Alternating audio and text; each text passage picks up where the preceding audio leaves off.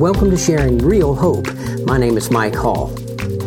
This is an important life and eternity changing alert. I repeat, this is an important life and eternity changing alert. Matthew chapter 7, verses 13 and 14 and 21 to 23 say this: "Enter through the narrow gate, for the gate is wide, and the way is broad that leads to destruction, and there are many who enter through it. For the gate is small, and the way is narrow that leads to life, and there are few that find it." And then Jesus said, "Not everyone who says to me, 'Lord, Lord,' will enter the kingdom of heaven, but he who does the will of my Father who is in heaven will enter. Many will say to me on that day, 'Lord, Lord, did we not prophesy in your name, and in your name cast out demons, and in your name perform many miracles?' And then I will declare to them, 'I never knew you. Depart from me, you who practice lawlessness.'" I believe from hearing those verses, those very words of Jesus, many people are deceived. Many people who have walked an aisle, who have said a sinner's prayer, who have gone through some kind of emotion. Perhaps maybe they've been baptized or joined a church or gone to a catechism class or done good deeds and think that they're in the family of God, and they actually are not. Many are deceived. And so I'm giving this scriptural alert today. I'm saying, listen up. Listen up.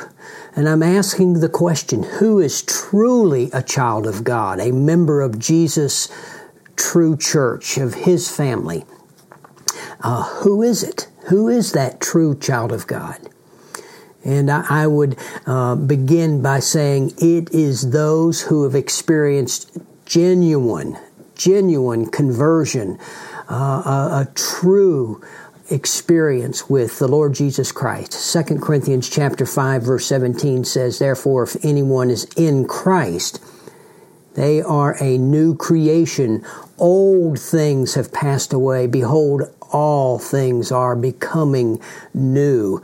A genuine conversion experience. So what are the evidences of true conversion?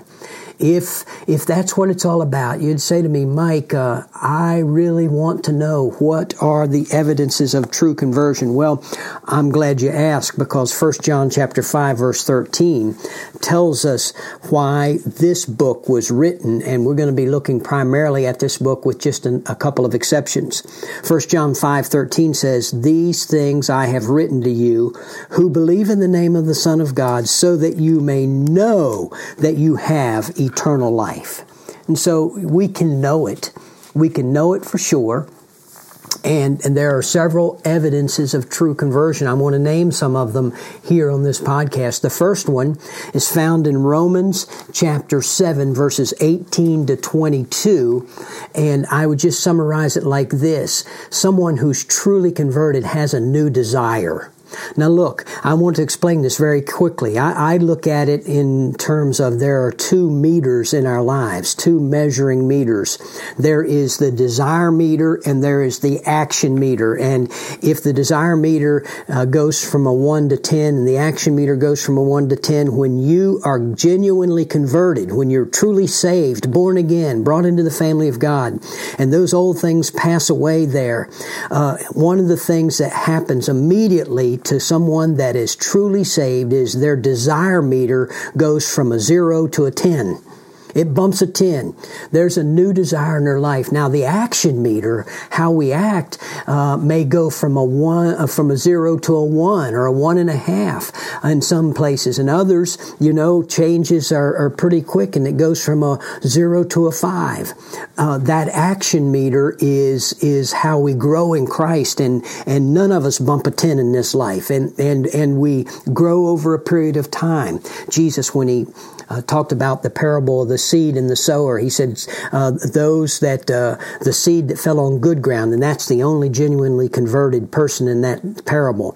Those that fall on good ground, some brought forth 30-fold fruit, some 60-fold, some 100-fold. And so there are various levels of action, but the desire meter bumps a 10. Listen to what Romans chapter 7, verses 18 to 22 say, and you got to listen very carefully because this could be just a bit wordy, but it says, "For I know that nothing good dwells in me, that is in my flesh. For the willing is present in me, but the doing of the good is not." You know, sometimes our actions don't always totally match up to our desire, but there's a great desire deep in our heart. Listen to what Paul said, "For the good that I want, I do not do, but I practice the very evil that I do not want." Now, what Paul is saying there is, there's that struggle. We all face that struggle of temptation, and we all sin. But he says, but if I'm doing the very thing that I do not want, he says, I don't want the sin, I am no longer the one doing it, but the sin that dwells in me. I find then the principle that evil is present in me, in other words, sin is in my body, the one who wants to do good, for I joyfully concur with the law of God in the inner man. But I see a different law in the members of my body, waging war against the law of my mind and making me a prisoner of the law of sin which is in my members. And so Paul is just very dramatically expressing that battle that goes on. But you know, a true believer has a desire to do what's right and is very aware of that battle and is very sensitive to the sin in him. And that brings the second thing that we should be aware of as an evidence of true conversion. It is an ongoing confession of sin. And that takes us back to the book of 1 John. And in 1 John chapter 1, verse 9 is that familiar passage. But I'm going to read verse 8 first. It says, "If we say that we have no sin, we're deceiving ourselves and the truth is not in us." You know, we all sin. But it says in verse 9, though, if we confess our sins, and that word confess, that verb there is in the present tense, which means that it's an ongoing action. If we are continually confessing our sins, He is faithful and righteous to forgive us and to cleanse us from all unrighteousness. And so an evidence of a true believer, someone that genuinely is a part of God's family, is an ongoing confession of sins. Now, confession means to agree with. In other words, God, I sin. I agree. I recognize that sin. There's a sensitivity to sin and a hatred of sin in our lives. You know, somebody that can say that they're saved and they just go on and on and on practicing sin and never seem to feel remorse over it. And not only that, but repents of it, turns from it. This confession involves turning from sin. Someone that goes on living that way can't be a true believer. The third evidence is right here in 1 John chapter 2, verses 3 to 6, and it is obedience to Christ's commands. A true believer obeys the commands of the Lord. Do they do it perfectly all the time? No. I don't want anybody to get the wrong idea. There is no such thing as sinless perfection in this life. But there is that desire and that activity of obeying Christ's commands. 1 John chapter 2, verse 3 says, "By this we know that we have come to know Him, if we keep His commandments." How can you get more clear than that? John says we can know that we know Christ by our obedience, by keeping His commands. The one who says, "I have come to know Him," and does not keep His commands is a liar, and the truth is not in him.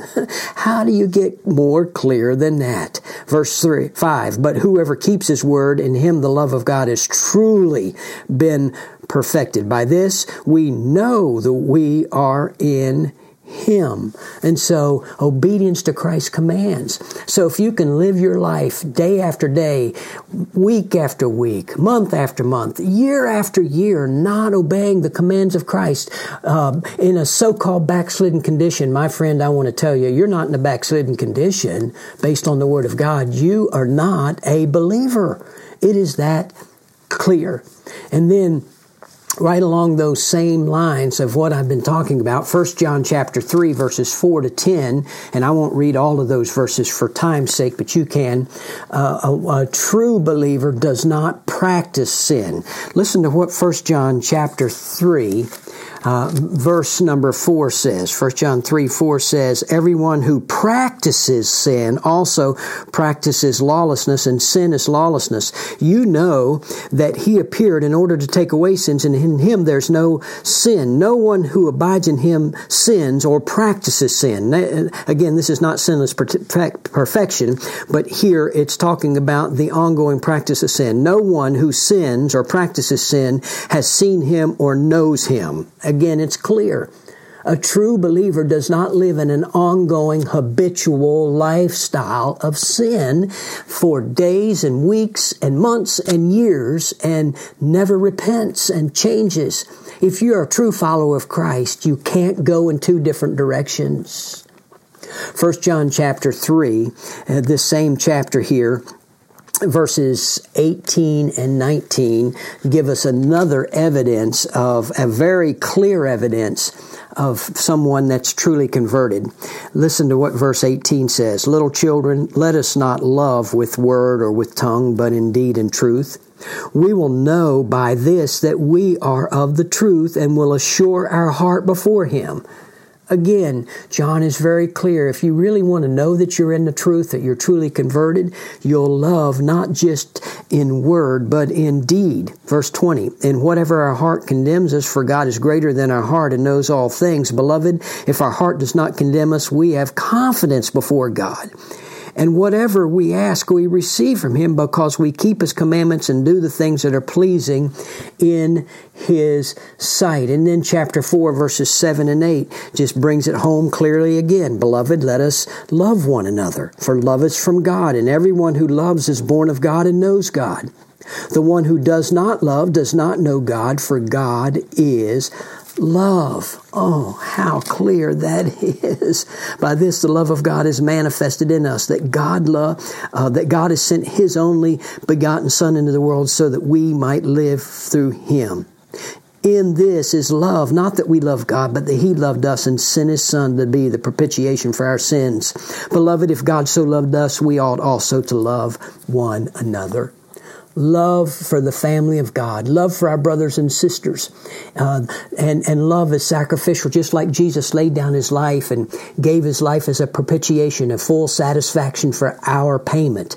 Just like Jesus unselfishly sacrificed himself and loved us, so we are to love one another in an unselfish and sacrificial way. That's exactly what he's saying there.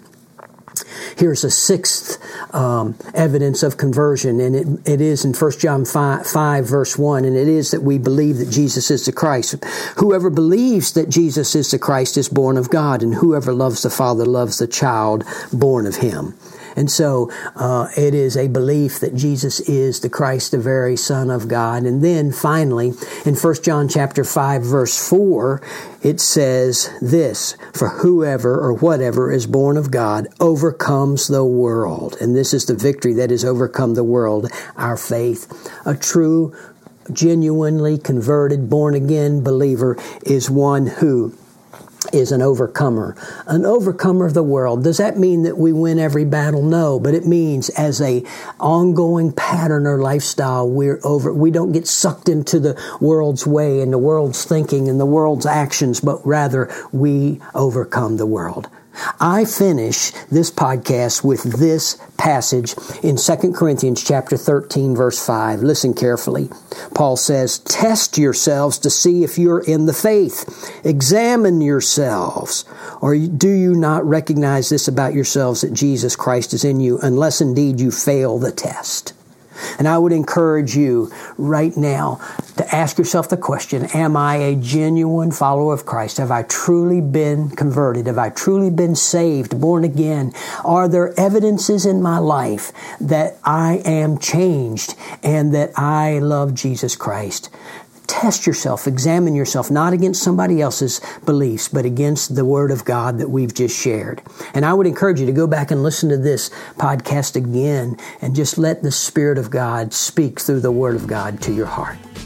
Well, until next time, God bless. Thank you for listening to this edition of Sharing Real Hope. We hope that you were encouraged in your walk with Christ by what you heard. Please take a moment to email us with your questions, prayer requests, and comments Our email address is sharingrealhope@gmail.com. Again, that's sharingrealhope@gmail.com. Or you can visit our website at sharingrealhope.org. Until next time, keep living in and sharing real hope.